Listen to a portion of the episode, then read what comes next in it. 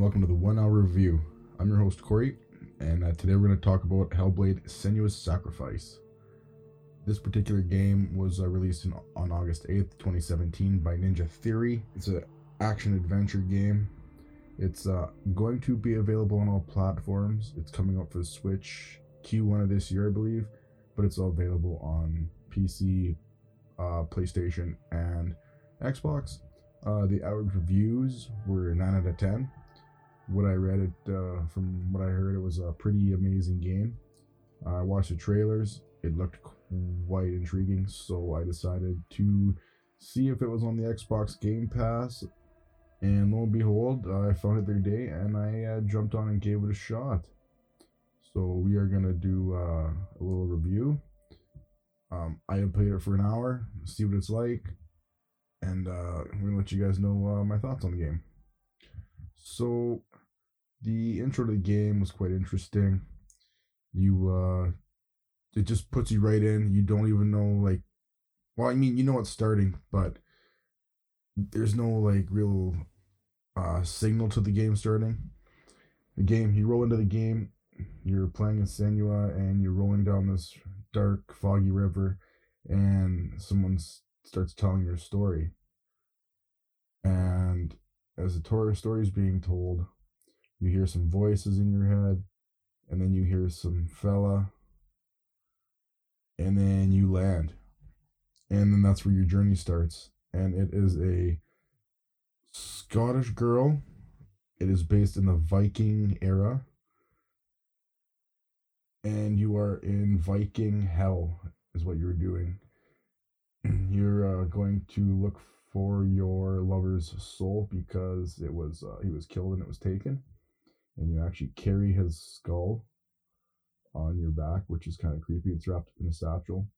Uh, the gameplay style is kind of Dark Soulsy, uh, God of War, I guess you'd say. Uh, the storytelling is fantastic. Uh, she has voices in her head throughout the game, and they're actually what give you the hints of what to do and how to play the game because there is no heads up display in the game and there is no tutorial in the game, so you have to listen to the voices in your head. Uh, they actually use like they actually they actually talk to experts, uh, psychosis experts, and people that are suffering from mental illness to help them actually put this into the game and man, they did an amazing job. It is so crazy. So the battle, uh, the battle part of the game so far, from what I've seen from my hour playthrough that I've played so far, uh, Dark Soulsy. You need to block, you need to move, you need to roll, you need to hit, you need to kick melee. Man, you need to do everything. You need to learn the controls. There's not a lot of buttons to learn, but you need to learn them so you can maneuver and work your way around because as you as you get hit, you take damage, right? And if you die from getting hit, whatever, however many times they hit you, there's this uh, thing called the darkness that takes over takes you over when you land and find these gates into hell.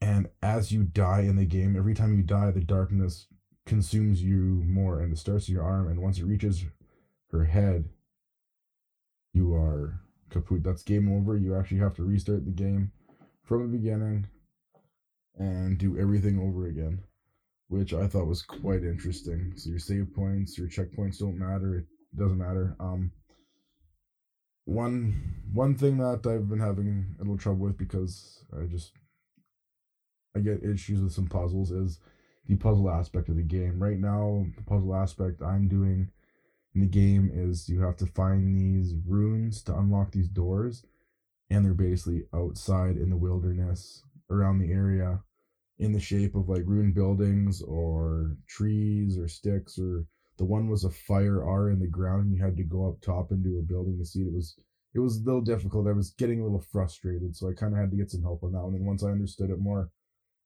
I think I uh, will uh, have a better grasp grasp on it. But it uh, it's a little time consuming some of the puzzle stuff, especially if you're not sure uh, what to do. Definitely not fond of the puzzle stuff, but I mean it's part of the game. It's kind of what you know is gonna make it, you know, drawn out a little bit longer, make it you know take a little bit longer because it was just fighting the whole time. I think you'd be able to pretty to pull through it pretty quick. I will keep playing the game for sure. I would like to finish it till the end and do a more in-depth review on it. Uh, the game itself, like I said, is quite amazing. It is a independent AAA title. They did a great job. Hopefully, they bring out uh, some more games like this. Anybody that is into the Dark Souls, um, God of War style games, especially like the the heavy storytelling and stuff like that, I definitely recommend it. It is quite interesting and it definitely kind of I don't know. You feel something playing it. It's just weird. Like you hear the voice and you understand what's going on, and that she's you know do or die when she lands and she she gets there. She's got nowhere else to go except deeper in.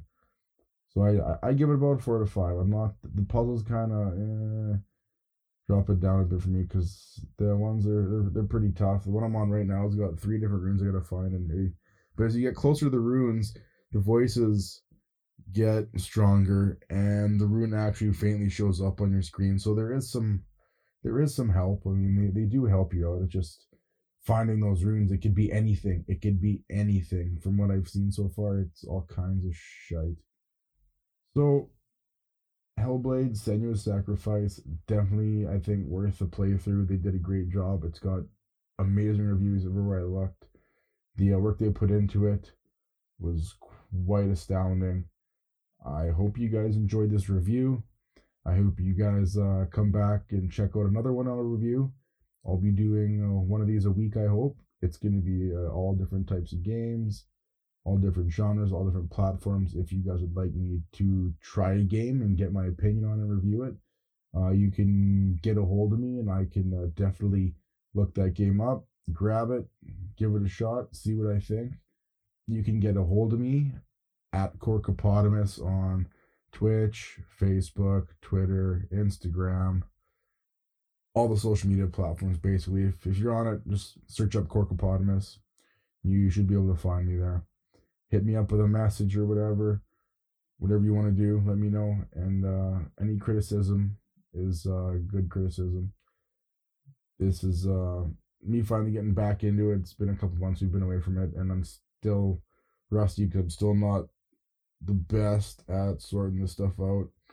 But I'm doing my best here, so hopefully you guys can uh, give me a hand, give me some constructive criticism. All is welcome. And like I said, see you guys next time.